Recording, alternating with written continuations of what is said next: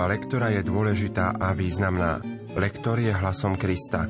Sila v slove, ktorú lektor ohlasuje, je sila Ježiša samého. Projekt Chodte a hlásajte je pripravovaný v spolupráci s docentkou Evou Žilinekovou a profesorom Antonom Tyrolom. Príjemné počúvanie vám zo štúdia praje Pavol Jurčaga. Dnes si spoločne predstavíme liturgické texty zo slávnosti 7 bolesnej Pany Márie, patronky Slovenska. Liturgické texty prednáša študentka Teologickej fakulty Trnavskej univerzity v Bratislave Monika Hricáková. Nech sa vám príjemne počúva. Prvé čítanie nás uvádza do večeradla v Jeruzaleme, kam sa zhromaždili apoštoli spolu s panou Máriou a ďalšími osobami, ktoré sa pohybovali v Ježišovej blízkosti počas jeho verejného života.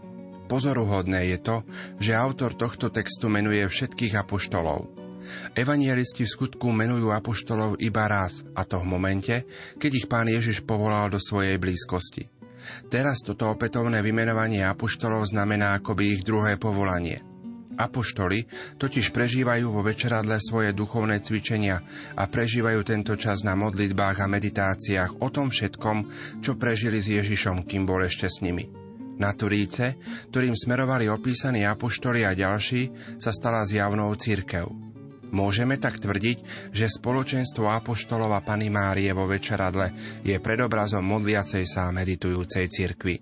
Čítanie zo skutkov apoštolov keď bol Ježiš vzatý do neba, apoštoli sa vrátili do Jeruzalema z hory, ktorá sa volá Olivová a je blízko Jeruzalema, vzdialená toľko, koľko je dovolené prejsť v sobotu. Keď ta prišli, vystúpili do hornej siene, kde sa zdržiavali Peter a Ján, Jakub a Ondrej, Filip a Tomáš, Bartolomej a Matúš, Jakub Alfejov, Šimon Horlivec a Júda Jakubov.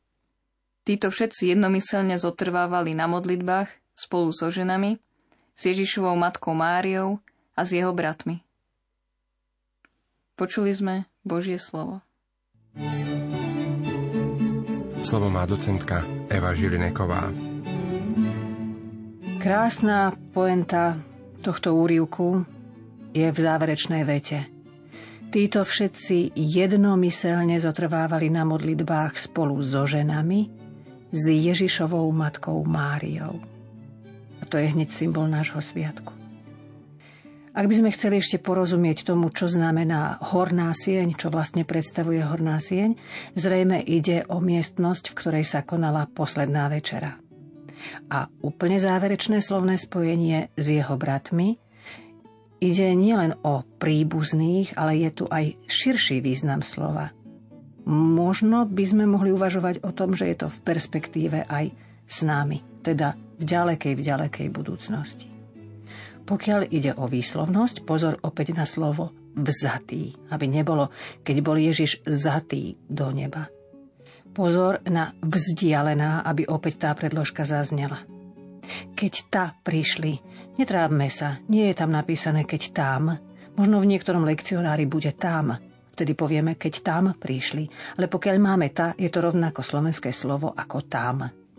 Tie mená by bolo dobré, keby sme ich podali takto zrozumiteľne. Peter a Ján, Jakub a Ondrej, Filip a Tomáš, ako by sme si chceli všetkých apoštolov predstaviť. Títo všetci, zadržaná doba, to T neodznie tak, ako je napísané, ale len všetci, jednomyselne, opäť máme na konci slova mekčeň, povieme ho, buďme vďační za to, že máme tak krásnu slovenčinu, kde sú aj mekké so ženami, pozor, aby sme neprečítali to, čo je napísané so ženami, ale so ženami, s Ježišovou matkou, opäť s Ježišovou. A snažte sa to ou dotiahnuť. Tu ho máme trikrát. Ou Ježišovou matkou Máriou. Je to krásne, reč sa stáva takou plastickou.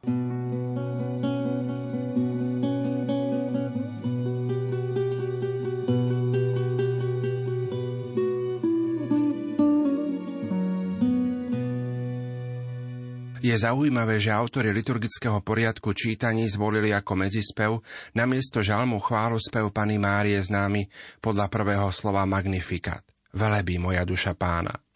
Zrejme je to preto, že v tomto chválospeve máme vzor našej chvály a oslavy Boha za celé dejiny spásy pre nás.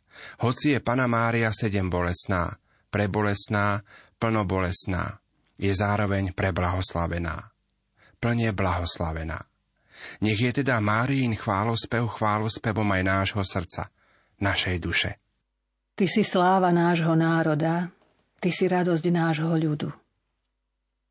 Velebí moja duša pána a môj duch jasá v Bohu, mojom spasiteľovi, lebo zhliadol na poníženosť svojej služobnice. Hľa od tejto chvíle blahoslaviť ma budú všetky pokolenia, lebo veľké veci mi urobil ten, ktorý je mocný a sveté je jeho meno a jeho milosrdenstvo z pokolenia na pokolenie s tými, čo sa ho boja. Ukázal silu svojho ramena, rozptýlil tých, čo v srdci pyšne zmýšľajú. Mocnárov zosadil z trónov a povýšil ponížených, hladných nakrmil dobrotami a bohatých prepustil na prázdno. Ujal sa Izraela svojho služobníka, lebo pamätá na svoje milosrdenstvo, ako slúbil našim otcom Abrahámovi, a jeho potomstvu na veky. Témou druhého čítania je utrpenie a jeho miesto v živote veriaceho človeka. Ide však o také utrpenie, ktoré je účasťou na Kristových utrpeniach. Ak sú naše utrpenia účasťou na Kristovom utrpení, potom budeme môcť jasať a radovať sa, keď sa zjaví jeho sláva.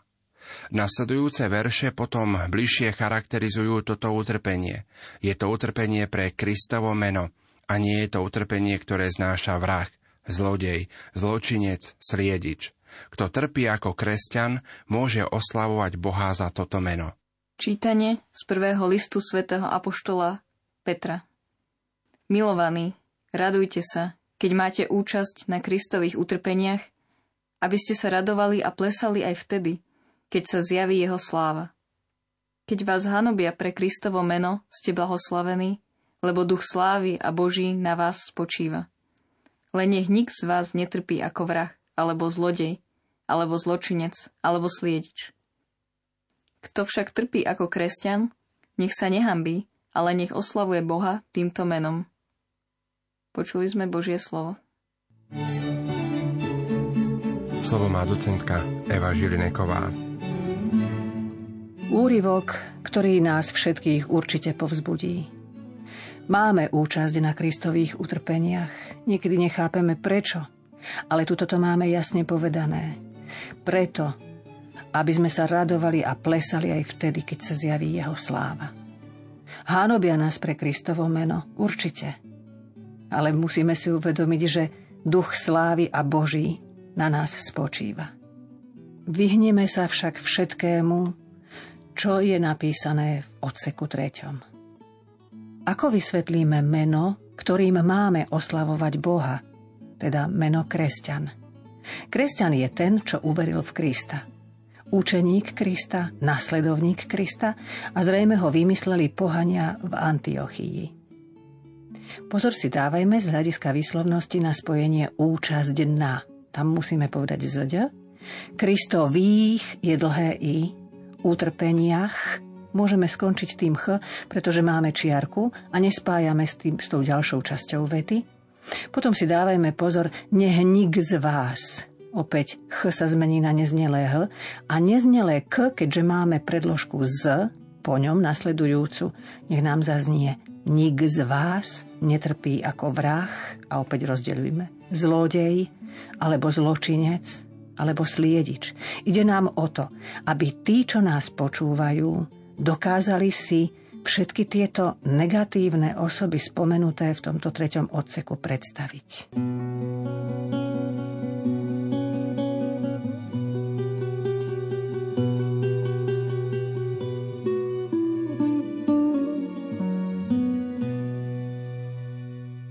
Stručný evanieliový úrivok určený na slávno sedem bolesnej Pany Márie hovorí o tajomnom spoločenstve Pany Márie a jej Božieho syna. Bolo to celoživotné spoločenstvo, ktoré je v písme dokumentované na mnohých miestach. Hovorí o zvestovaní, narodení pána, o úteku svetej rodiny do Egypta, o 12-ročnom Ježišovi, ktorý sa stratil v Jeruzaleme a cez ďalšie udalosti až po moment stretnutia na krížovej ceste. A potom, keď bol Ježiš na kríži. Do tohto spoločenstva je teraz pozvaný aj človek. Každý človek. Apoštol Ján nás tu všetkých zastupoval a Ježiš cez neho rozdal svoju matku nám všetkým, aby sme u nej čerpali posilu v lásky plnom spoločenstve, akého sme len schopní. Čítanie zo svätého Evanielia podľa Lukáša Ježišov otec a matka divili sa tomu, čo sa o ňom hovorilo. Simeon ich požehnal a Márii, jeho matke, povedal On je ustanovený na pád a na povstanie pre mnohých v Izraeli a na znamenie, ktorému budú odporovať a tvoju vlastnú dušu prenikne meč, aby vyšlo najavo zmýšľanie mnohých srdc. Počuli sme slovo pánovo.